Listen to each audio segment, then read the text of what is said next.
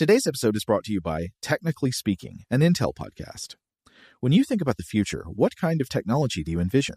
Whatever the future holds, artificial intelligence will undoubtedly be at the heart of it all. Join Graham Class as he hosts season two of Technically Speaking, an Intel podcast, and hear from the minds transforming healthcare, retail, entertainment, personal computing, and more with the help of AI. Tune in every other Tuesday and explore the latest technology that's changing our world today and creating a more accessible tomorrow. Listen to Technically Speaking, an Intel podcast on the iHeartRadio app, Apple Podcasts, or wherever you get your podcasts. Today's episode is brought to you by Visible. The future of wireless is here, and it's transparent. Switch to Visible, the wireless company that makes wireless visible. Get a one line plan with unlimited 5G data powered by Verizon, just $25 a month, every month, taxes and fees included. No hidden fees, no surprises, no, really. What are you waiting for? Get with the times and switch to Visible at visible.com. Monthly rate on the Visible plan for data management practices and additional terms, visit visible.com. Okay, picture this. It's Friday afternoon when a thought hits you. I can spend another weekend doing the same old whatever, or I can hop into my all new Hyundai Santa Fe and hit the road. With available HTRAC, all wheel drive, and three row seating, my whole family can head deep into the wild. Conquer the weekend in the all new Hyundai Santa Fe. Visit HyundaiUSA.com or call 562 for more details. Hyundai, there's joy in every journey. This episode is brought to you by Navy Federal Credit Union. At Navy Federal, it's been the mission to help the military community for over 90 years. And not just help them, but do everything to make sure they not only grow, but flourish. That's why Navy Federal Credit Union has all kinds of great savings and investment options like share certificates with sky high rates. So don't hesitate. Start growing your finances today with a variety of savings and investment options. Navy Federal Credit Union. Our members are the mission. Savings products insured by NCUA. Investment products are not insured, not obligations of Navy Federal and may lose value. Welcome to Stuff to Blow Your Mind, a production of iHeartRadio's How Stuff Works.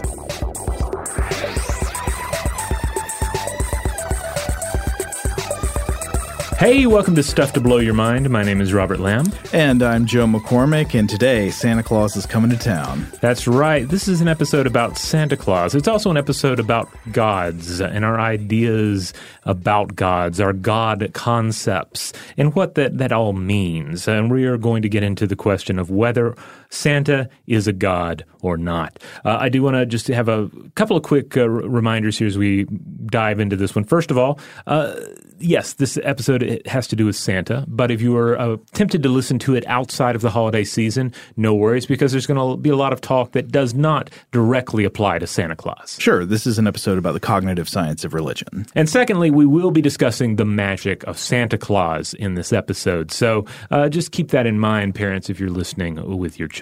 Sure. All right. So most of us would not say that Santa Claus is a god, right? I mean, we we don't necessarily. Maybe we're not always able to define God in a dictionary definition kind of mm-hmm. way, but you have an intuitive sense of how this word is used, and for some reason, Santa Claus doesn't usually fit into that definition, right? That intuitive definition, right? Even if you are, let's say, a, a, a, child who is a Santa fundamentalist, uh-huh. uh, who believes in, you know, very literally in Santa Claus. Uh, even then, I don't think they would necessarily uh, confuse the the idea of Santa Claus with the idea of, say, the Judeo-Christian deity. Sure. Uh, but on the same hand, and on the same hand, as, as we're going to discuss in this episode, there are a lot of similarities. So, first of all, uh, I want to just talk a little bit about Santa Claus, this magical being that factors so heavily into Western holiday traditions, as well as traditions around the world that have been influenced by the notion of the, the great jolly old elf. Mm-hmm. The exact mythology is going to vary, of course, but but here are just some of the often highlighted aspects of the mythos. Hit me. Okay, first of all, Santa is at at the very least extremely long-lived, if not undying, immortal, or eternal. I mean, he's been doing his thing for a long time. That's right. Uh, secondly, uh, Santa is, I guess you would say, pansophic or all knowing. Uh, he knows when you are sleeping, he knows when you're awake, he knows if you've been bad or good.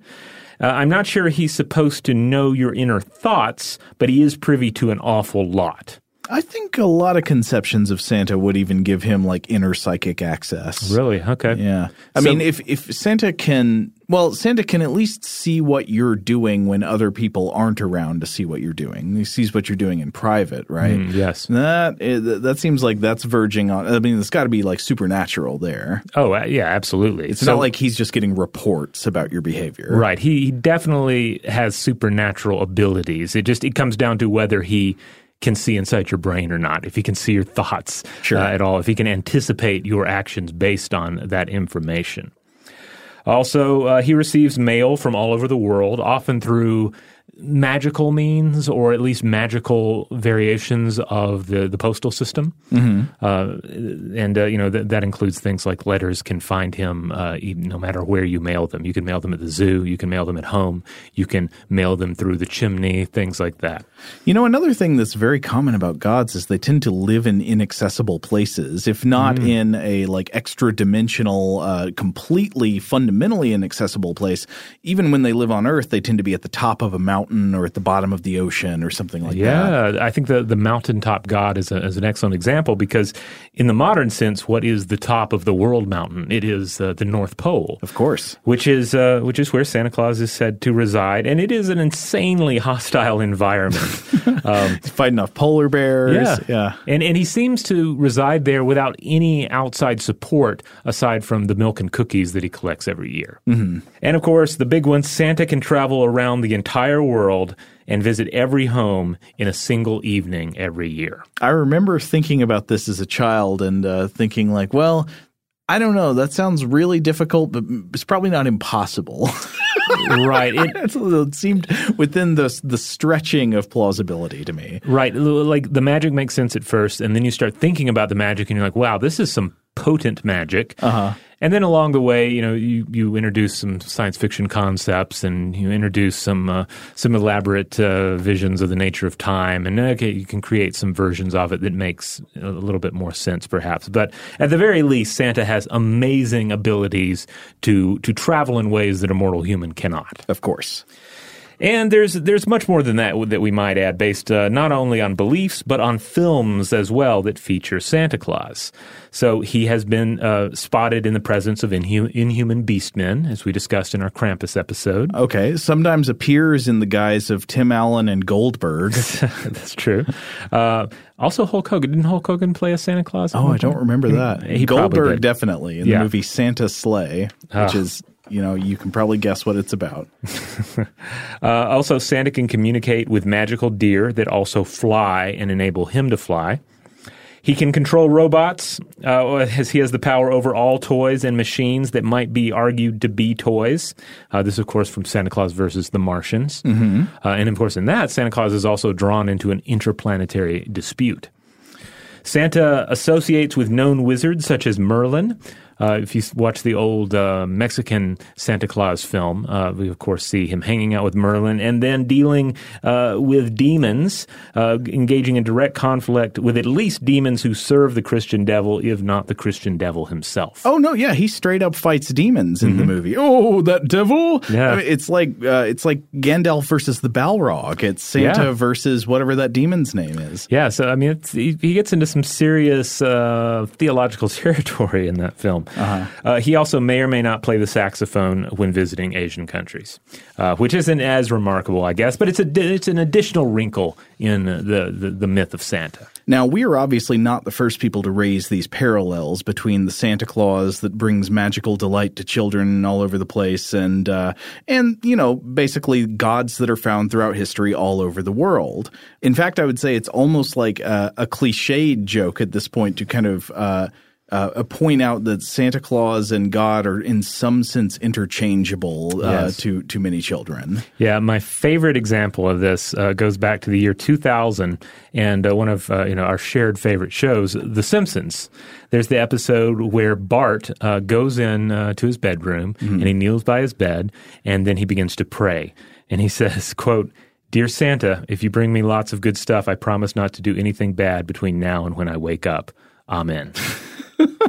it's the best kind of Simpsons joke because there's a joke in what he says mm-hmm. between now and when I wake up. But actually, the even funnier part is the very concept of him saying it that he's praying to Santa in the first place. Yeah, and I, I, one of the things I always loved about it is is that it takes me a second to catch it. Yeah, you know, because it's not instantly clear that it's something out of the ordinary. I think it. I vaguely remember almost doing this at one point as a child, even uh, sort of at least subconsciously getting the idea confused.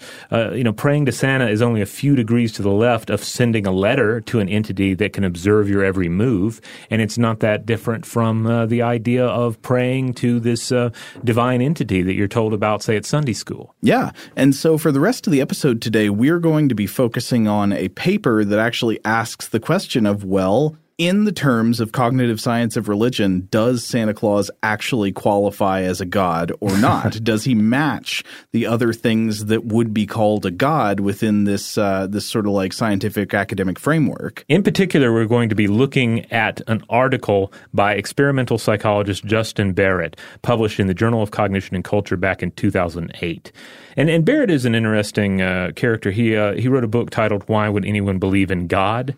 And he himself is a Christian, but he also sees God as a byproduct of our mental architecture. And he, he, he sees this in a way where these two concepts uh, have room to coexist. Yeah, uh, he seems like an interesting figure to me. Like having read a bit about him, I think he's in the spirit of those who would believe that uh, like the existence of God is not in conflict with naturalistic explanations for religion.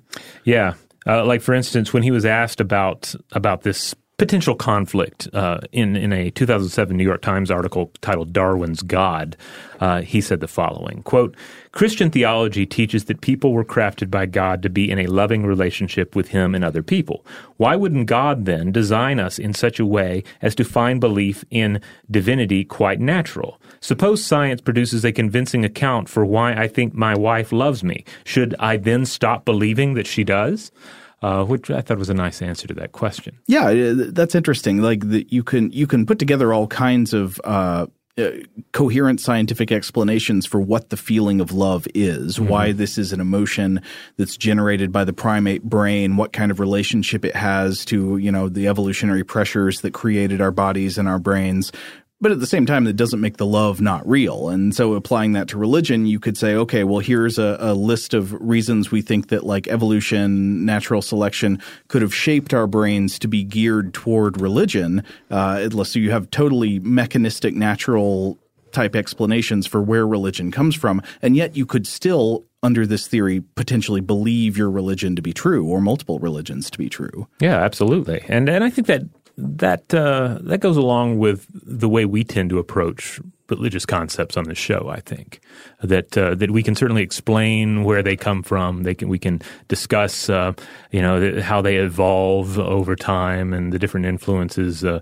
uh, wound up in them. But at the same time, we can respect that that yes, this this story, this myth, this idea, this concept can still be very weighty and very important uh, to the individuals that value it. Well, yeah, and and that also though gets into another layer of complexity, which is what it actually means to quote believe in a religion. Like, can yeah. you believe in a religion? Does that necessarily mean that you accept, say, its story of the creation of the world as literally true, right. or that it suggests, or that it uh, that its propositions about metaphysics are literally physically real? Yeah, absolutely. And and, and just to to drive home a fact here, again, parental warning.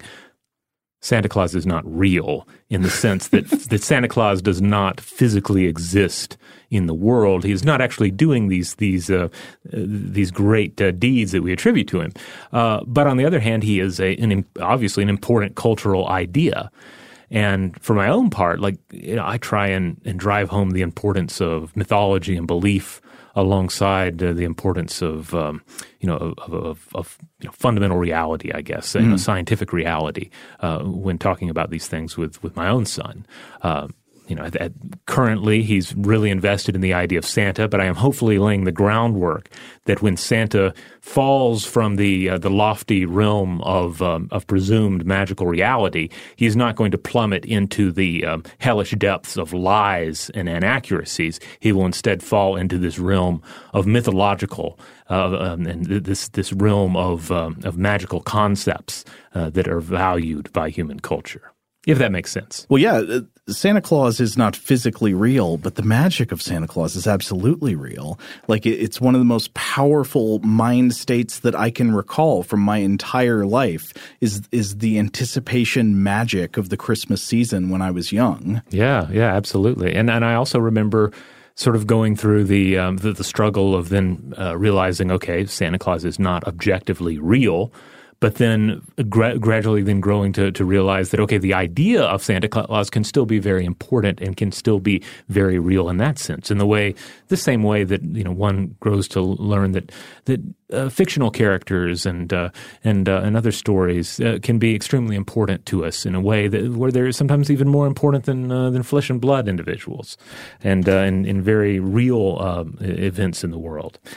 Uh, but anyway, I want to get back to uh, Barrett's work. Again, he's he's working in the realm of, of cognitive science of religion, exploring, in his words, "quote why religious thoughts and actions only occupy a small area in the vast landscape of possible belief systems." And that's actually, I think, a, a fascinating question, right? Like, religious beliefs could, in theory, be anything. Mm-hmm. Anything could be a religious belief. Uh, example: my friend Julian believes that a breakfast Crunchwrap Supreme that he got from Taco Bell in 2017 is the creator of the universe, mm-hmm. and only by its zesty salvation can he be saved from annihilation. Why is it obvious this is a joke? Seriously, like, how come as soon as I said that, you knew that I was kidding? You don't need to go like look that up on Google and see if there really is a sincere Crunchwrap Supreme cult. You just immediately know that people don't believe that sort of thing as a sincere religion. And yet people believe in all kinds of strange things, uh, things that would of course seem strange to those who don't share their religious beliefs. So why is it that religious beliefs can and do involve all kinds of strange things and narratives and propositions? And yet there's actually a pretty constrained set of things even within that fantastical landscape that would truly seem acceptable as a god or a religious narrative. Like, for some reason, thumbs up to the immortal, all powerful person who reads your thoughts as God, but thumbs down to the fast food item as creator God, right? So, like, re- religious beliefs are, are not usually constrained by things like the normal functioning of physics or biology, but they are clearly constrained by something. If they weren't constrained by something, it wouldn't be obvious that the Crunchwrap Supreme God was a joke.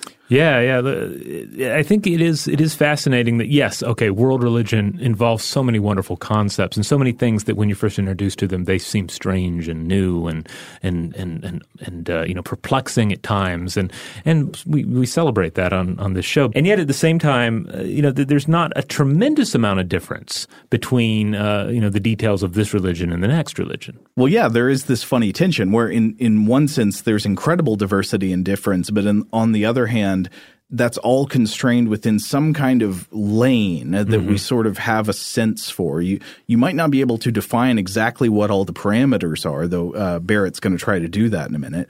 But you you've got a sense that like for some reason the Crunchwrap doesn't work. That's just not a thing people would believe in as God. You just know it automatically.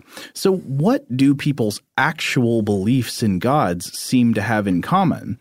Barrett argues that the cognitive science of religion has actually been pretty successful in identifying the most common features of human religious beliefs, including what kinds of concepts people most often find intuitive as gods. Uh, and I guess we'll get into those in just a minute. But first, uh, we should talk about some of his like basic criteria for, for what even constitutes the category. Right. So the, the first one, and this is a big one, is that multiple individuals must share a given idea for it to be a genuine culture or religious concept. And this is this is kind of a no brainer, but it's important to note. Uh, he gives this example: if one person believes their lamp can grant wishes and control the weather, that's not a god. That's just one person who has a crazy idea about their lamp.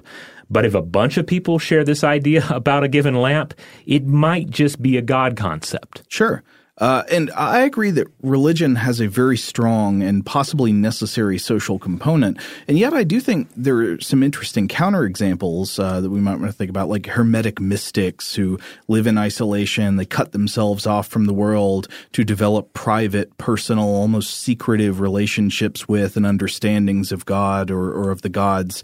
And yet, I think Barrett is still correct because we don't usually grant these idiosyncratic private mystical practices the status of a religion unless they're supported by a wider structure of belief shared by larger numbers of people. Like the mystical traditions often tend to be a kind of monastic offshoot or branch of larger religions with regular social adherents. Right, right. Like so, yes. While we may celebrate the um, uh, the ideas of say someone like a William Blake, mm-hmm. you know, uh, who who you know certainly had his his own sort of spin on what uh, on, on, what God was and and what the you know the the, the cosmology of, uh, of of the universe happened to be, but we're we're probably not going to buy into every detail of it. Right. We're willing to sort of stand a, a, foot back and say like, okay, he he has his own take on this, mm-hmm. uh, but I'm I'm still keeping to the canon. You know, this is the extended universe Star Wars, and I'm more of a uh, you know the Star Wars films. Right, and and we accept Blake's idiosyncratic ideas as religious because I think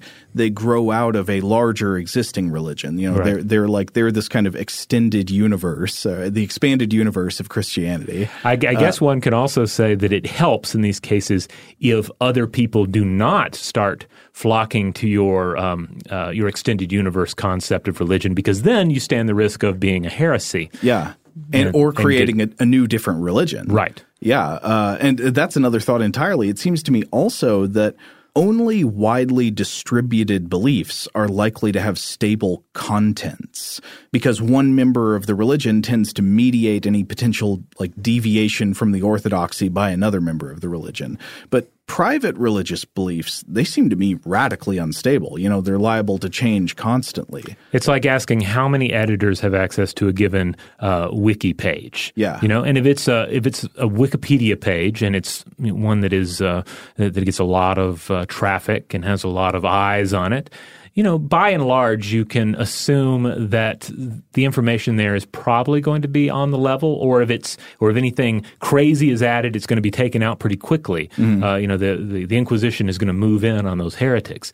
Now, if it is a, an off-brand wiki, and it has like two editors or one editor, uh-huh. uh, then it's up for grabs, right? Right yeah, m- maybe one day somebody gets a wild hair. They're like, I'm going to go in and make some major changes. Those changes, they probably stick, right? Nobody comes in to change it back. I mean, there's there's no controlling influence, right? And then if it does change, you know, when it does change over time, I think the idea of a you know, again, a high profile wiki, Wikipedia page or a, a widely accepted God. Like the changes are going to occur gradually and they're going to emerge from the culture at large. Yes. Uh, yeah. Having more adherents makes a, an orthodoxy more generally stable. Though, of course, they do still change over oh, time. Oh, yes. It's just, mm-hmm. uh, there's just r- less potential for sudden radical change, I think. Right. Unless certain individuals have a tremendous amount of power yeah. over it. And then in that case, you know, you have like the ancient Egyptian model where suddenly a ruler decides, actually, it's just the sun disk. And that's what we're doing now. Exactly. But that was one guy and it didn't stick. Right. You know? yeah. so, yeah, I, I think ultimately I agree with Barrett that if we're we're going with normal usage, what people usually mean when they talk about a religious belief. It needs to be a distributed belief that's right. held by a, a, decent number of people. I'm not sure exactly what the number is, but like private beliefs of a single person or a handful of people, I probably don't count as religions yet. All right, number two. Religious concepts and God concepts can spread due to, quote, features of human minds that transcend cultural environmental variations, unquote. And I'm assuming that something like the fear of death and the desire to avoid pain might be such features, uh, uh, as an example. Yeah, you're, you're correct about that. I mean, what he means is just that it's obvious that influences on religion can be cultural or social, right? They can come from, you know, just contingent facts about history and what else is going on in the culture and politics and all that. But there, there can be these, what he's arguing is that there are these internal factors as mm-hmm. well. And this is what the cognitive science of religion is about. It's about brains, right? There are some religious beliefs that will be better adapted to survive in the environment of the human primate brain than other beliefs will be, regardless of cultural factors. Like uh, some beliefs just fit like a puzzle piece with our instincts, emotional tendencies, cognitive capacities, and others don't fit quite so well. Uh, I was trying to think of a few simple, obvious examples. Here's a Clarkian kind of one. You probably wouldn't find a popular religious belief where you had to remember a name for God that was 18 million syllables syllables long, right? Right. Uh, because the cognitive constraints of memory put limits on what types of God beliefs there are. You, you, you wouldn't expect a concept of God to be successful if it just couldn't be remembered. Here's another one. Uh, due to uh, natural features of, of emotion and motivation in human brains, you wouldn't expect to find beliefs in a God that you are required to love and obey, and who rewards you for your love and obedience with eternal torture in the hell of coconut crabs. Right you know that this just goes counter natural instincts about motivation. Your your brain doesn't work that way. Yeah it has to be offering you something that that that fits the the mold for your your your biological life and the mind that uh, governs your behavior in that biological life. Yeah uh, so yeah so i think that that's a pretty standard thing of cognitive science of religion. There are of course going to be extremely powerful cultural factors determining what kind of religious beliefs proliferate but there are also some probably biological neuroscientific factors that contribute as well.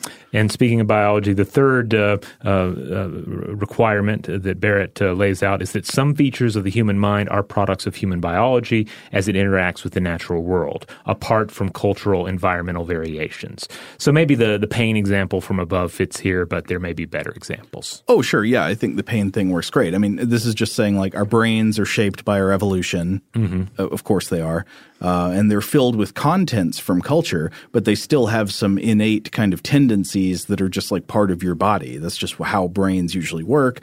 One of them is that we're motivated to seek pleasure and avoid pain. You know, it's like it's really hard to get around that standard way that brains work. All right. So a, a, big concept in gods, of course, is that a god doesn't just need to exist within a, within a, you know within the minds of a particular set of people. The god needs to be able to travel. It needs to be accepted by new people, uh, you know, across space and time yeah, it needs memetic survival advantages. It needs to be able to spread and, and take root in new environments. So we're going to take a quick break, but when we come back, we're going to get into uh, uh, Barrett's ideas regarding the five features that a god must have to successfully travel, and uh, this according to uh, you know, the cognitive science of religion. And then we'll eventually get into questions regarding Santa Claus himself. Shout out to Astepro for sponsoring this episode and providing us with free samples. Rob, as the uh, the local host with allergies here, they sent you some of their nasal spray to treat your allergies. What was your experience like? Yeah, that's right. I always wrestle with the pollen a bit when it rolls in during the spring. So they sent me the little uh, nasal spray. I tried out the product, and yeah, it sure did help me get on top of my symptoms for the day. And it's so fast acting, uh, it was already kicking in before I left the house. Astepro is a first of its kind nasal allergy spray. It's the fastest 24 hour over the counter allergy spray. It starts working in 30 minutes, while other allergy sprays take hours. Astepro is the first and only 24 hour steroid free allergy spray. Astepro delivers full prescription strength indoor and outdoor allergy relief from nasal congestion, runny and itchy nose, and sneezing. Get fast acting nasal allergy symptom relief with Astepro. Go to asteproallergy.com for a discount so you can get Astepro and go today. A S T E P R O allergy.com. Astepro and go. Use directed for relief of nasal congestion, runny nose, sneezing, and itchy nose due to allergies. Today's episode is brought to you by eBay. eBay Motors is here for the ride. Remember when you first saw the potential? And then, through some elbow grease, fresh installs, and a whole lot of love, you transformed a 100,000 miles and a body full of rust into a drive that's all your own. Look to your left, look to your right. It's official.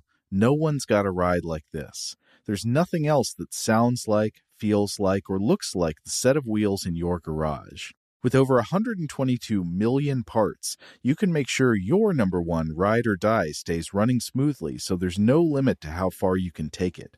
Brake kits, turbochargers, engines, exhaust kits, roof racks, LED headlights, bumpers, whatever your baby needs, eBay Motors has it. And with eBay Guaranteed Fit, it's guaranteed to fit your ride the first time, every time, or your money back. Plus, at these prices, well, you're burning rubber, not cash. Keep your ride or die alive at ebaymotors.com. Eligible items only, exclusions apply. Today's episode is brought to you by Technically Speaking, an Intel podcast.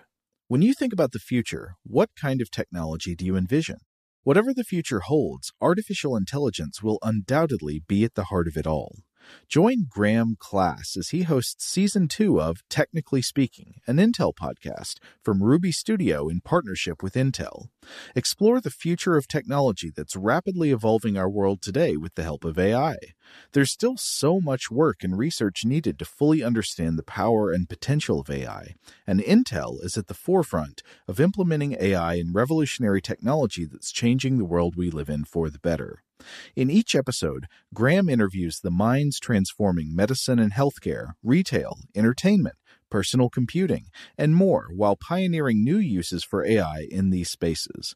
Tune in every other Tuesday and explore the latest technology that's changing our world today and creating a more accessible tomorrow.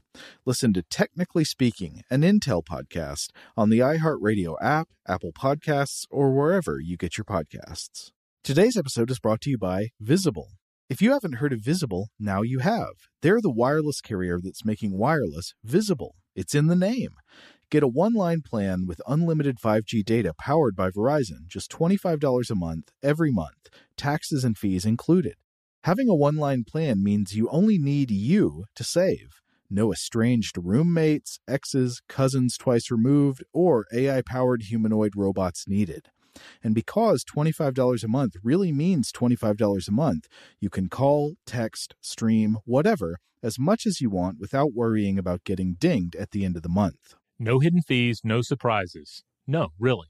It's like the old saying goes you can't judge a book by its cover, but you can judge a company by its name.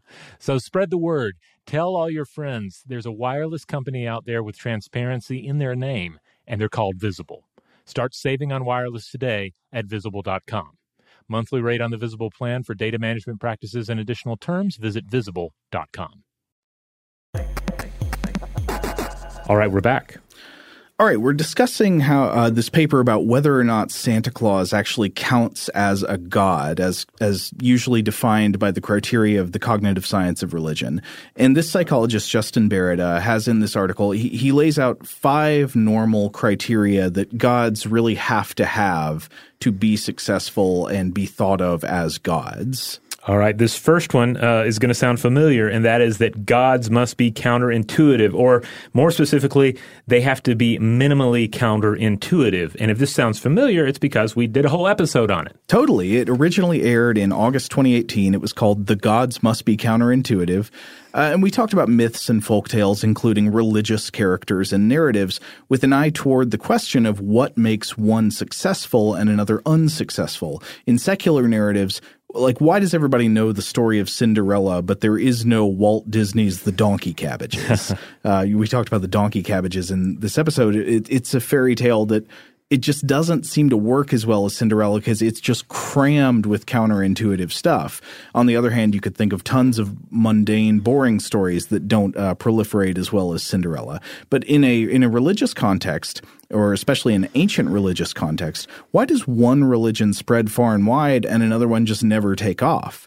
Uh, again, we should acknowledge there are going to be hugely important other, you know, non-brain based factors influencing this, like political and social contingencies. You know, the religion of a powerful, successful empire tends to spread, right? Right. So there's no sense ignoring those factors. Those are obviously very important. But are there factors just in the human animal, in the brain as well? And cognitive science of religion tends to think, yeah, there are probably a few factors in our brains, about our brains, that make some religions more successful than others. And in this episode from 2018, we discussed a line of research positing that a major factor in the success of a narrative or a religion, at least in the pre modern context, was mnemonic resilience. That means how easily a story is remembered, how easily a story survives in the memory. Uh, most religion, for most of history, of course, has been spread not by holy texts or anything, but by word of mouth, right? You've got to spread a religion by telling people about it because most people in history have been illiterate. And so, what kinds of things are easier to remember when, when you're trying to spread them around the world? Well, psychologists had already found evidence that people remember lists of items better when that list contains one or two strange items that don't seem to fit with the other items on the list. Oh yes, Isn't that interesting? Yeah, yeah. Like if you're at, at a grocery store and you're you're spying on what the person in front of you is buying, uh you're going to remember it if there's something that is completely out of keeping with the rest of it that that doesn't assemble in your head into a, like a, a an easily definable meal. Yeah, yeah, I think that's true. Like it would seem to suggest uh, by this principle that if you're looking at what somebody has in their cart, you'd remember every item they have in their cart better if it's like mostly normal groceries with a couple of really weird things in there. Yeah, like if someone were buying uh, pie crust, whipped cream, frozen strawberries, you think, oh, they're making strawberry pie, and then you'd forget about it. But if they're buying whipped cream, pie crust, um, and then something else like a whole fish. A whole fish, exactly. You'd be like, oh my God, they're making a fish pie Uh-huh. with whipped cream on top and a graham cracker crust. That is crazy. And then you'd be telling everyone you knew about it. Yeah, so at least as far as lists go, lists of things, it seems that it's easier to remember something that's like mostly normal with a couple of weird elements than it is to remember something that's totally bonkers or totally mundane. Um, and so one of the papers we looked at uh, in this episode also applied this principle to the intuitiveness of elements in a story, like a like a folk tale or a religious narrative. This was by uh, Norenzayan, Atran, Faulkner, and Schaller in Cognitive Science in 2006 called Memory and Mystery, the cultural selection of minimally counterintuitive narratives. Uh, and so basically, the, the short story is this paper found some evidence to support the hypothesis that the kinds of stories people remember best are minimally counterintuitive narratives, not stories that are straightforward and mundane, not stories that are crammed with weird, outlandish stuff, but stories in the middle, sort of toward one end, like stories that are mostly straightforward with a small number of strange or fantastical counterintuitive elements. So, for instance, a humanoid elephant is a great concept. An old man who lives in the sky is a great concept, and these Yeah. concepts travel uh, reasonably well. Yes. Uh, and just as a tie in to this older episode, I, I remember one thing we talked about in there. Uh, we talked about a number of papers that Justin Barrett was a co-author of. Because, You know, he does a lot in the cognitive science of religion, uh, including one that I, I still remember. I thought was very interesting. It was about anthropomorphization in the psychology of religion, and this paper was published in the journal Cognitive Psychology in 1996.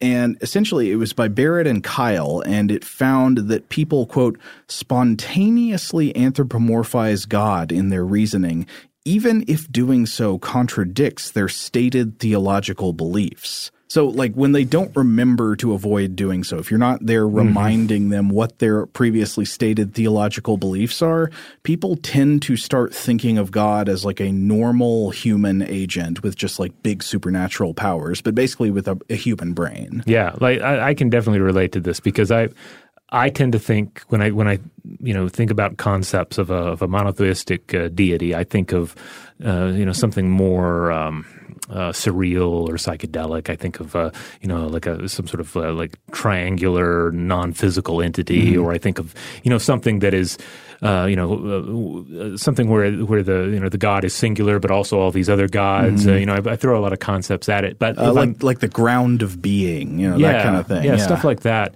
But if I'm not thinking too hard about it, if I'm say just like listening to somebody at church talk, or I'm reflecting on some, uh, you know, just on the nature of God, I'll fall back into the sky daddy uh, mode, where it's like an old bearded man in the sky, Uh-huh. uh, reaching out his finger to touch the living, uh, that sort of thing. Yeah. Uh, and then I'll have to be like, well, wait, no, no, no, that's not what I've been filling my head with. Uh, it's a you know space triangle, etc. Yeah, and so Barrett and Keil find that this tendency is very common. They say, you know, even if you think of God as like the ground of being or the force, or even, you know, to get into a specific religion, like in in specific monotheisms, you might find people with very carefully calibrated theologians type points of view, you know, where they they they actually have meticulously formed beliefs about like what God can and can't know and what how the mind of God works and all that kind of stuff. Uh, but like if you just kind of get them thinking without reminding them that that's what their stated beliefs are, they just sort of start thinking about God like a person with a human brain. Yeah, and this can also be like super irritating if you're you're trying to cultivate an idea of the Almighty as being, say, gender neutral or even being feminine as opposed to masculine, mm-hmm. and then when you're not thinking about it, you fall right back into to it being a you know traditional uh, uh, masculine, uh, uh you know, patriarchal being. Oh yeah, I mean, I guess there's that tendency too, probably pushing on like specific personality attributes and mm-hmm. stuff, and not just like the anthropomorphization. The, though they do say the authors here say that uh, constantly reminding people about their own stated theological beliefs can help attenuate the anthropomorphization impulse, right? You know, if you you're like, hey, remember what you said? You said you believe God was like this, like that'll that'll obviously will help some cut down on it. But they suggest here that this may indicate a strong tendency to anthropomorphize all agents, no matter what kind of being they are. Dogs become humans, computers become humans, the world spirit becomes a human. Everything that appears to have any kind of independent action or is believed to have any kind of independent action basically just becomes a human. Well, that's that's the theory of mind, right? Like it's there so we can understand primarily what our fellow humans are doing, but then it, it can act, you know, it can actually be very helpful in trying to figure out what non-human animals are, uh, are, are wanting to do. I was reading a little bit about this uh, in terms of veterinary science and how, oh, yeah? you know, like there's the older tradition of saying like don't or, or mm, it goes beyond veterinary science and science in general, just the study of animals, right. and say like there's the idea of like you know don't think of it as as a person, don't anthropomorphize it at all, mm. don't you know don't think about its feelings. And then there are some who say well actually you know we should we should use theory of mind to a, sa- a certain degree to a safe degree uh, to figure out what is going on in the, the minds of, of, of, an animal but then if you're anthropomorphizing everything if you are uh, in the words of a creative writing a teacher I, I, once had if you anthropomorphize like a mad god mm-hmm. uh, then that's where we get into problems or and also that's where we end up creating some of the more uh, you know inspired concepts in human culture as well. Yeah, totally. Uh, I guess so. To bring it back, yes, as Barrett says, according to the cognitive science of religion, it seems true that gods must be in some way counterintuitive, ideally minimally counterintuitive. Uh, you know, having some unusual aspects, like maybe say being invisible and all powerful, but they don't have to be all powerful. There are also minor gods that still qualify as gods, right? Right. invisible and having some kind of non-normal powers or attributes. Right. I mean, ba- basically, I, I, like to play the, the game of like just keep adding counterintuitive aspects to a particular deity mm-hmm. and decide at which point it's silly and no longer intimidating. Right. Like a like a, a, a, strange tall man comes out of the shadows and gives me commandments. Okay, that's great. All right, let's add that he has the, the head of a dog. Okay, even better. He, uh, uh-huh. Hybrids are a huge part of religious concept. Now he's got crab claws. Then he has crab claws, right? Uh, and then okay, it's one's a crab claw and one is a hand puppet. Uh-huh. Uh, and so for like every time you add something else to it, it becomes a little bit more ridiculous and a little harder to to to take. And uh, that that seems to be part of the whole uh, minimally counterintuitive. Yes, uh, but if, they've got to at least be counterintuitive because if you say like, "This is my buddy Jeff, he's God, he, he, doesn't have anything unusual about him. Like there are no, he doesn't have any powers. He's not invisible. He can't fly. He's not omniscient, omnipotent, nothing like that. He's just Jeff." That's not. Nobody thinks that's a god. Now, Jeff would probably at least pass the next one. This is number two on Barrett's list. Gods must be intentional agents. Barrett uses the example of two minimally counterintuitive concepts an invisible potato versus a talking potato. Okay, both minimally counterintuitive, but one works better as a god than another. Yeah, only the latter is viable candidate for godhood because it implies agency. A god must have agency and work as an intentional agent. Now, this concept does make me think about ideas of, say, slumbering gods, dead gods, and mindless gods, at least in fiction, such as, you know, Lovecraft's Azathoth comes to mind. Uh, oh, you, you got me on Azathoth recently, but I looked yeah. it up. It's Azathoth. Azathoth. I'm sorry oh, that, to correct you. Oh, that, that would, yeah, it would have the Egyptian Thoth uh, uh, aspect to it. Yeah. Oh, yeah. Well, as, as a Thoth or Azathoth, he doesn't care because he has, he's mindless. he doesn't even know his own name. He's just swirling chaos at the middle of the universe, gnawing on himself itself while, uh, you know, blind monsters play flutes. Uh, but like this would be an example of, first of all, it's a god that nobody actually worships. It is a fictional deity. Sure. But is at least the, it is at least the concept of a deity that is mindless. Yes. Now, I think this is another reason that, uh, like, the Crunchwrap Supreme could not be a viable god. Right. Because it's essentially uh, Azathoth, uh, the, the the mindless uh, being at the center of, cha- of the chaotic universe. Exactly. It's an inanimate object that symbolizes primordial chaos. Yeah. Can't talk, has no uh, intentions, isn't going to do much. Right. All right, we're going to jump in here and take a quick break, but we'll be right back. Today's episode is brought to you by eBay. eBay Motors is here for the ride. Remember when you first saw the potential?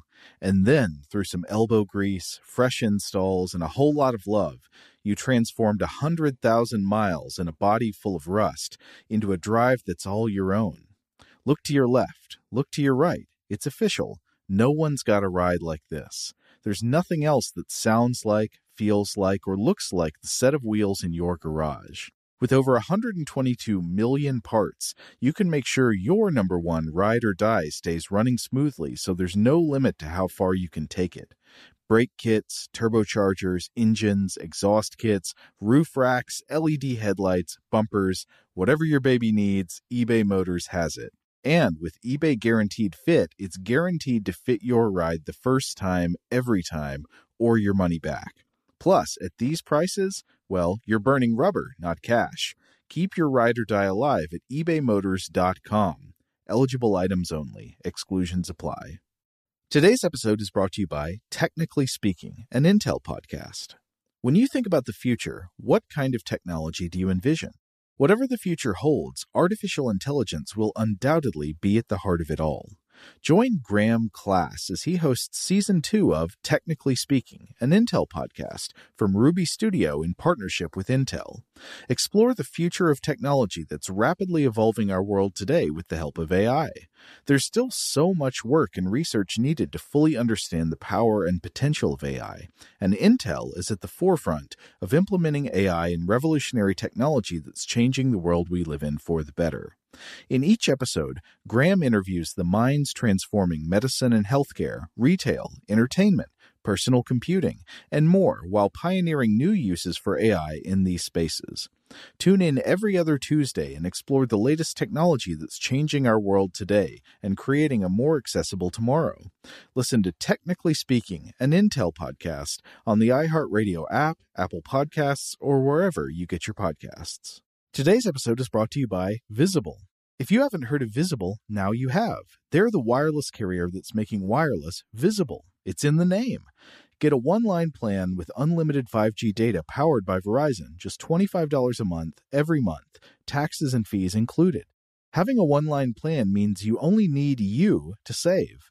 No estranged roommates, exes, cousins twice removed, or AI powered humanoid robots needed.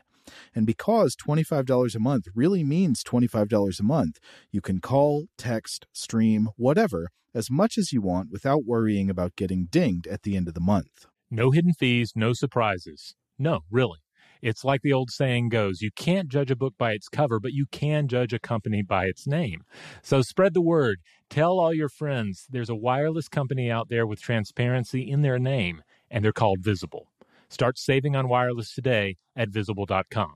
Monthly rate on the Visible plan for data management practices and additional terms, visit visible.com. Okay, picture this. It's Friday afternoon when a thought hits you. I can waste another weekend doing the same old whatever, or I can conquer it. I can hop into my all new Hyundai Santa Fe and hit the road. Any road. The steeper, the better. Because my all new Santa Fe is available with HTRAC, all wheel drive, so I can hit the trail without a worry in the world. Heck, with three rows and best in class rear cargo space, I can pack the whole family in with all our gear. We've got available dual wireless charging for our phones, so we'll never lose touch with civilization, and we won't lose touch with the primordial power of Mother Earth. So, which is it? Waste the weekend or do something a little more epic? And conquer it in the all new Hyundai Santa Fe. Visit HyundaiUSA.com or call 562 for more details. Hyundai, there's joy in every journey. And we're back. All right, so let's move on to the third uh, uh, requirement. Gods must possess strategic information. So, in other words, the gods or God must have some ideas, some advice, or some secret knowledge that can improve your life here on earth. Perhaps it's a set of laws, a revelation that there are no laws, or knowledge about the coming end times, or the God must have privileged knowledge. He knows what you've done, or the nature of your inner thoughts, or what will happen to you in the future. Yes. Now, I think it's very important to note that this does not mean the same thing as like omniscience, mm-hmm. which would be a omniscience all knowingness would be a form of strategic information. It'd be like the ultimate form of strategic information. Uh, but uh, omniscience is a property only some gods possess, right? It, the strategic information idea here just requires that a god knows something valuable or relevant. Uh, for example, the version of God depicted in the Garden of Eden story does not appear to be all knowing. Like he walks in the garden, he has limited perspective. It is possible to at least temporarily hide from him, and yet he clearly has access to important information that Adam and Eve do not have. Right. Though I also always wondered if he was just kind of like a, a, a you know sky daddy playing dumb. Uh, but sort of trying to see what his creations are going to say. Hmm. You know, like when you walk in, you're like, all right, who smeared their food on this window? You know who smeared the food on the window, but you're you're asking the question because you want to have a, a, civilized discussion about it, and and and uh, and, and you know, in, in, in doing so, uh, you know, prevent more food smearage from happening. Sure. Well, I think that's a valid interpretation too. I think the other one's more straightforward, but it could be either one. Um, uh, so Barrett points out that it's important that this information is relevant to humans in particular, right? Yeah. Quote, suppose a certain minimally counterintuitive agent only knows about Himalayan microinvertebrates. Such a being is unlikely to gain traction as a noteworthy entity and rise to the status of a god. Uh, you know, and that's specifically because it this entity does not have any information that is useful in any way relevant to humans. Like they, and and they don't have to be helpful, right? Gods can be mean, gods can be bad. Beings with strategic information could be helpful allies or dangerous enemies, as say some of the Greek gods often are. Like Poseidon, you know, yeah. he, he wants to wreck your ship and get revenge on you. He's still a god. All right, next we have number four. This is a big one. Gods must be able to act in the human world in detectable ways. Barrett says, quote, an all-seeing, all-knowing statue that does nothing but sees and knows is not worth transmitting. Gods have to do stuff and be known by that stuff, or at least to have done something. Otherwise, it's just not a concept that's going to travel. Sure. Or to be likely to potentially do something in the future. Right. Yeah. A, a god that has no interaction whatsoever with the world usually isn't going to form a religion. People aren't yeah. going to have beliefs about that kind right. of thing. Like, for instance, think about um, UFO religions, right? Mm-hmm. They tend to involve ideas of, say, well, okay, the, the aliens came in an ancient time, or the aliens are speaking to us now, or the aliens will come and save our, our you know, dying culture. But if your your UFO religion says the aliens are out there, they've never come, uh, they've never communicated with us, and they never will come – uh, but we worship them as a god. That doesn't make any sense. Why am I inve- What am I getting out of this relationship? Yeah. Now, again, this is one where I would say that none of these rules are things where you can think of no possible exceptions because, mm-hmm. like, I can think about, I guess, like in the Gnostic religions, there are some types of God that are like very, very removed. Uh, you could still say that their actions have some like downstream effects or like very important downstream effects on the world, but there are like some types of gods or godlike type concepts that are at, a, at, at, least a very distant remove from the right. goings on of the world. But often in those cases, there are like sort of layers below them who do interact more directly. Right. Or in some cases, they're more esoteric variations of a god that is worshipped more popularly in a slightly different form. Mm-hmm. All right, let's move on to five. Gods must be capable of motivating behaviors that reinforce belief. Yes uh, behaviors such as ritual and prayer. Uh, and they need uh, to be reinforcing behaviors. For, for instance, uh, Barrett makes the example uh, that the ritual can't promise to produce eight foot children because there will be no eight foot children around then to reinforce this. Um, now, rituals that promise happiness, um, contentment, even financial gain, these at least you can make an argue that, look, here's the proof of the ritual working. Right. Yeah. I mean, and it doesn't have to be clear proof. I mean, as long as there could be some kind of ambiguous way of interpreting that the rituals are having an effect, Right. Uh, th- then I think that's still okay. But yeah, he he's saying that like the ritual can't guarantee results that it won't actually deliver. Right. If you say, if you tithe at 80% to my new religion, you will live forever. Like that's that's going to bite you in the butt eventually, and mm-hmm. then your religion's going to fall apart. But it is funny how far out on the limb you can kind of get with this. Like as long as there's some kind of ambiguity where you're not really sure, or maybe you don't see it not working for other people or something. Right. Uh, like there, you know, there the prosperity gospel is incredibly popular, but I think that there's enough ambiguity that you don't necessarily know what's going on with everybody else who's trying it. There's enough wiggle room to say like you're not quite doing it right. Right. Uh, it inspires a, a certain level of dishonesty among the people that are practicing it. Mm-hmm. And then at the center of it, you generally have an individual that's perpetrating a con job. Mm-hmm. Like it is about the appearance of wealth, and then of course they're they're uh, you know in most of these cases they are they're they're leeching money, right? They are they are financially benefiting from the scenario, and then you. It's not like you have to carry this out forever. You know, it's uh, you know con games have a beginning and an end usually, right? Yeah, but then of course there are again, even if you're only understanding religion in a totally naturalistic way, there are all kinds of benefits that religious rituals can deliver. They can deliver like maybe uh, you know strong, tightly bonded communities with people who help each other. They can deliver uh, a sense of happiness and contentment. All, all kinds of like psychological and social benefits could be perfectly naturalistic outcomes of religious beliefs and practices. Right. So even uh, you know, uh, say you know, uh, Prosperity Gospel Church, uh, which is is, is is you know vilified to a large extent, and for in many cases for good reason, you could still have that kind of a church community that would have a, a lot of benefits to the members of that community. Uh, likewise, you could have uh, you know, something positive and beneficial sort of emerge out of a more restrictive, uh, totalitarian uh, belief system. Like maybe there's some concept within that religion that resonates and works, and then the the individuals practicing it run off and you know start something new with that that concept that actually works for them. Arguably, an example of this uh, I've I've heard is uh, you know in Scientology there are members of Scientology uh, or, or former members of Scientology who have claimed that you know they they don't care for the organization or some of the culture there, perhaps, but they like the rituals. They like some of the the technological um, uh, ideas and uh, some of the practices that are utilized. They see value in them, and they attempt to spin them off into uh, something separate from them, the the central church of Scientology. Oh yeah, yeah. I mean, especially the lower levels of Scientology are, are almost in some ways indistinguishable from like a self-help program that's basically designed to like give you confidence and motivation to take steps to achieve your goals and that kind of thing. And you know, with, with stuff like that, you can certainly see how just uh, having a program that's supportive and telling you to move confidently towards the things you want could be perceived as very helpful, could actually be very helpful in producing motivation for that kind of behavior, even if it also implies things about, you know, like bombs from space and aliens in you and ghosts and all that kind of stuff. Yeah.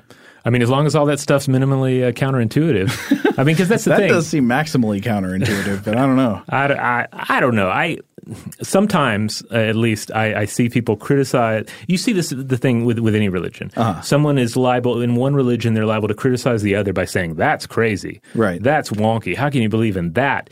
And, uh, and without actually looking at the the details of their own belief system. Sure. And um, uh, yeah, I mean that's just that's just part of it. Well, But- yeah, it's what you've come to accept as normal, and this is a thing actually about uh, that's come up in in the theory about being counterintuitive. You know, religions needing counterintuitive elements is that uh, like as you get used to a religion, the elements that used to be counterintuitive become less counter. They become intuitive. Ah, and then you need the next spin on it, right? Yes. You need the mashup. yeah. All right, everybody, we're going to have to uh, go ahead and break right here. This one went long. Yeah, this one went a bit a bit long, so we're going to have to bust it into two episodes. Uh, certainly, there's going to be more Santa in the second half than in the first half. In the meantime, if you want to check out other episodes of Stuff to Blow Your Mind, go to stufftoblowyourmind.com. That'll send you where you need to go. You can find us anywhere you get your podcasts. And wherever that happens to be, just make sure you rate, review, and subscribe. Uh, that really helps us out. Huge thanks, as always, to our excellent audio producer, Seth Nicholas Johnson. If you would like to get in touch with us with feedback on this episode or any other, to suggest a topic for the future, or just to say hi, you can email us at contact at stufftoblowyourmind.com.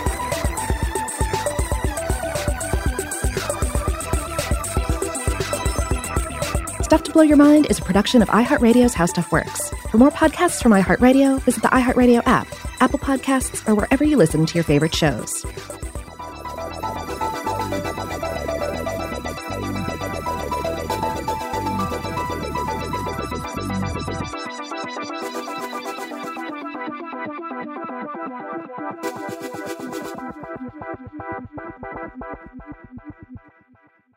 Today's episode is brought to you by Visible. The future of wireless is here, and it's transparent. Switch to Visible, the wireless company that makes wireless visible. Get a one line plan with unlimited 5G data powered by Verizon, just $25 a month, every month, taxes and fees included. No hidden fees, no surprises, no, really. What are you waiting for? Get with the times and switch to Visible at visible.com. Monthly rate on the Visible plan for data management practices and additional terms, visit visible.com. Okay, picture this. It's Friday afternoon when a thought hits you. I can spend another weekend doing the same old whatever, or I can hop into my all new Hyundai Santa Fe and hit the road. With available HTRAC, all wheel drive, and three row seating, my whole family can head deep into the wild. Conquer the weekend in the all new Hyundai Santa Fe. Visit HyundaiUSA.com or call 562 for more details. Hyundai, there's joy in every journey. Rev up your thrills this summer at Cedar Point on the all-new Top Thrill 2. Drive the sky on the world's tallest and fastest triple launch vertical speedway. And now, for a limited time, get more Cedar Point fun for less with our limited time bundle for just $49.99. Get admission, parking, and all day drinks for one low price. But you better hurry because this bundle won't last long. Save now at cedarpoint.com.